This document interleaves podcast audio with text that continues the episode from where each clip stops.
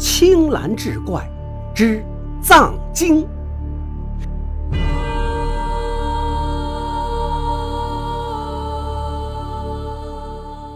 话说古时有一个清官，名叫徐进，为人正直，两袖清风，从未有过贪苛之举，深受天子赏识，官拜尚书，为朝中重臣。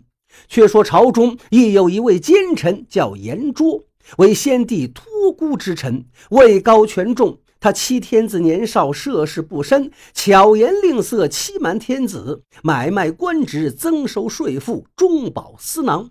徐进对此人深为不耻，常于朝堂之中怒斥其所为行径，与其针锋相对。然而天子念其为托孤重臣，并未严惩，只是言语告诫，令其越发嚣张，不可一世。随着天子羽翼渐丰，见其并未收敛，对自己的告诫又置若罔闻，行忤逆之事，便有杀他之心。朝中大臣善揣测圣意，知言卓大势已去，运势将近，纷纷倒戈，写奏折痛陈其罪状。徐进本以为这一次言卓必死无疑，哪知他竟绝境逢生，销毁证据，巧言辩解，处处占得先机。必死之局竟被他盘活，此后更是鸿运当头，犹如天助。天子也鬼迷心窍地对他信任有加，让他升官加爵，位极人臣。他一时如日中天，权倾朝野，要风得风，要雨得雨。言卓权势滔天，压过徐进，自然是要除去这颗眼中钉、肉中刺，便向天子进言诬陷徐进。徐进被贬至边陲之地，任一闲职。离京之时，严卓站于城楼之上，目送徐进离去。假惺惺与之告别，脸上神情却甚为得意。徐进看到严卓身旁站着一人，那人身着玄衣，手持一柄八卦扇，似乎是一个术士。到任之后，徐进心中凄然，恨不能扫除奸佞，造福黎民。每日里去河边垂钓，以解愁绪。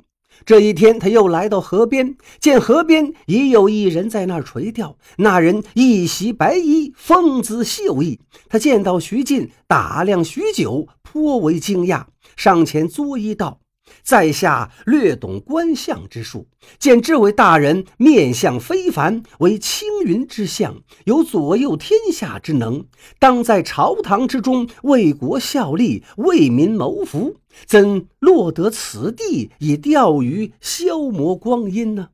徐进听他之言，知他亦非凡夫俗子，便将朝中奸臣党道、败坏朝纲、陷害自己之事讲与那人听。那人听罢，言道：“我曾夜观天象，见国运昌隆。”本该是太平盛世，但现实却不然。苛捐杂税颇多，百姓深受其苦，与天象不符。又见那紫微地星暗淡，周遭辅星无光，唯有七杀星大亮，耀过地星。此为臣子犯上之相，必有奸臣祸乱朝纲，想必便是你口中所述之人。然而国运昌隆乃是天象，为天意，天道使然。那奸臣竟可逆天而行，罔顾天意，致使国运变更，盛世未至。此绝非人力可为，其中必有隐情。徐进见他说的玄妙，如商周江上一般的人物，忙起手道。先生既懂奇门异术，还望探明了隐情，清除奸佞，以救黎民于水火，况社稷于江清啊！白衣人还礼道：“我正有此意，只是事关国运，姿势体大，在下本领微末，不知能否担此大任，只能尽力而为。”徐进点了点头，而后邀白衣人来到自己府中商讨相关事宜。途中得知其为一方士，名叫郭怀。回府后问其当如何行事时，郭怀说：“须得见一见那奸臣，窥其面相，以探究竟。”徐进当即让人备好马车，两人共赴京城。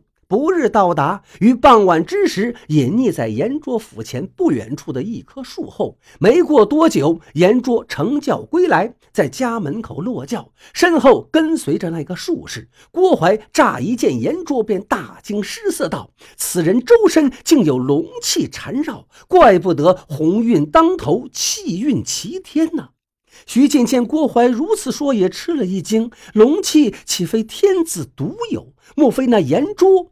郭淮却摇了摇头，道：“我观此人面相，并无地命，非真龙天子，然却有龙气环身，实在让人不解。”沉思片刻，郭淮忽然面色凝重，道：“莫非？”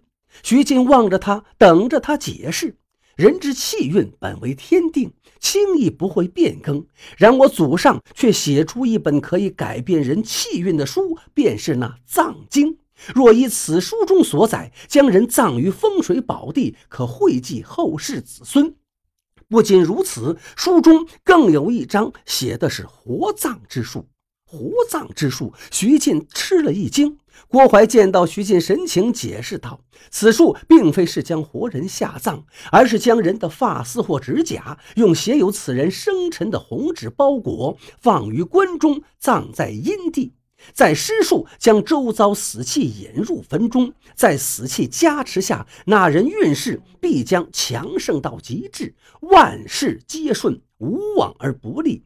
只是此术极损阴德，有违天命，用此术之人必遭天谴。若此术被破，受术之人会当即死去。顿了一顿，郭淮又道。想必那奸臣严卓便是用此术改变了运势，只是他并未将棺葬于阴地，而是葬于龙脉之上，窃龙气入墓，才令运势如此逆天，无人可挡。也因如此，龙脉受损，削弱了国运，让江山动荡，社稷不稳。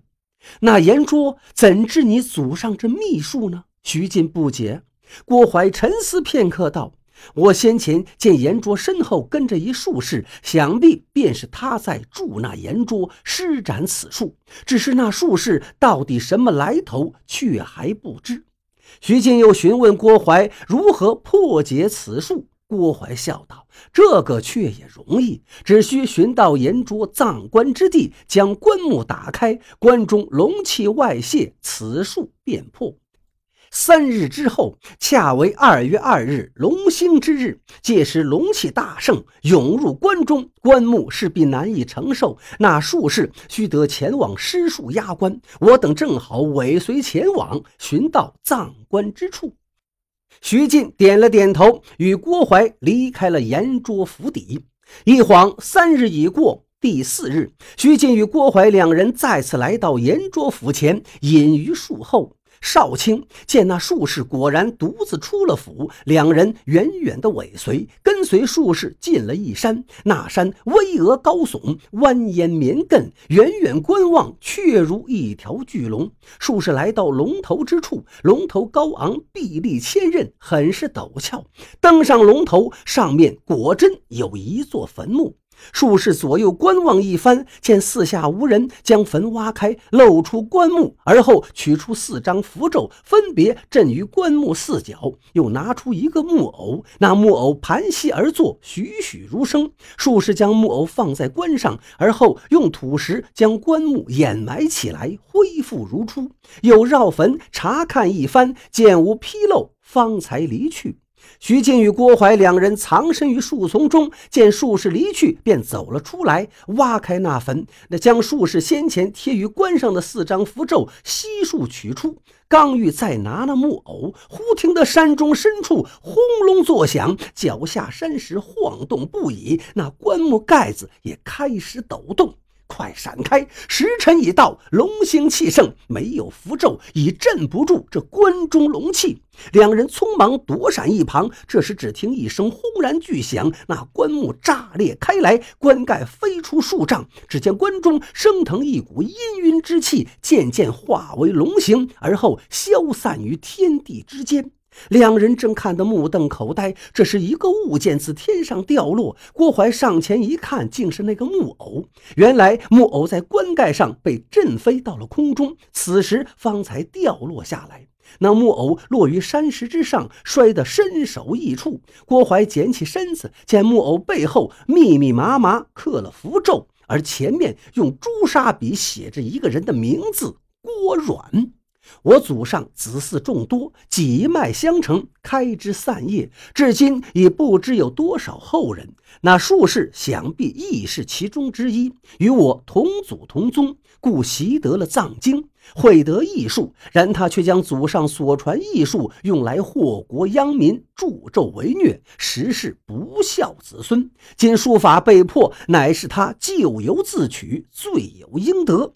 郭淮言罢，与徐进下山，途中见那术士已经倒在地上，身首相离，早已丧命。郭淮念及与之同宗，将其安葬。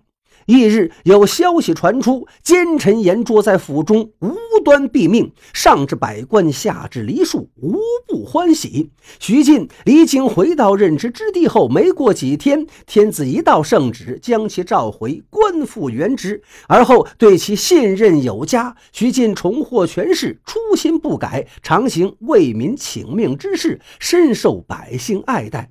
他已三番几次邀郭淮入朝为朝廷效力，然而郭淮过惯了闲云野鹤的日子，不喜朝堂，屡屡拒绝，徐进也只得作罢。